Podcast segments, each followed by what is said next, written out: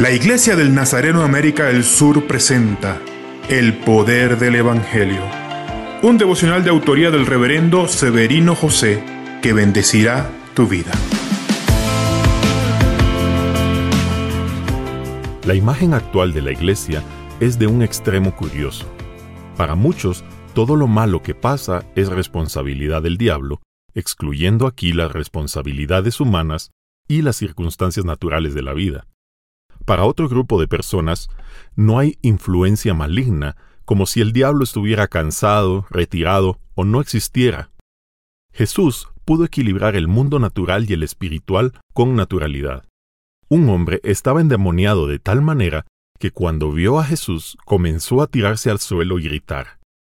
Jesús sabía que esa persona necesitaba liberación espiritual. Necesitamos ese discernimiento espiritual para no confundir los problemas naturales con los espirituales y viceversa. Jesús, necesitamos tu discernimiento para que no tratemos las situaciones naturales como si fueran algo espiritual o enfrentemos los problemas espirituales como algo natural. Sin tu ayuda no lo podemos lograr, pero a tu lado sabremos qué hacer en cada momento. Amén.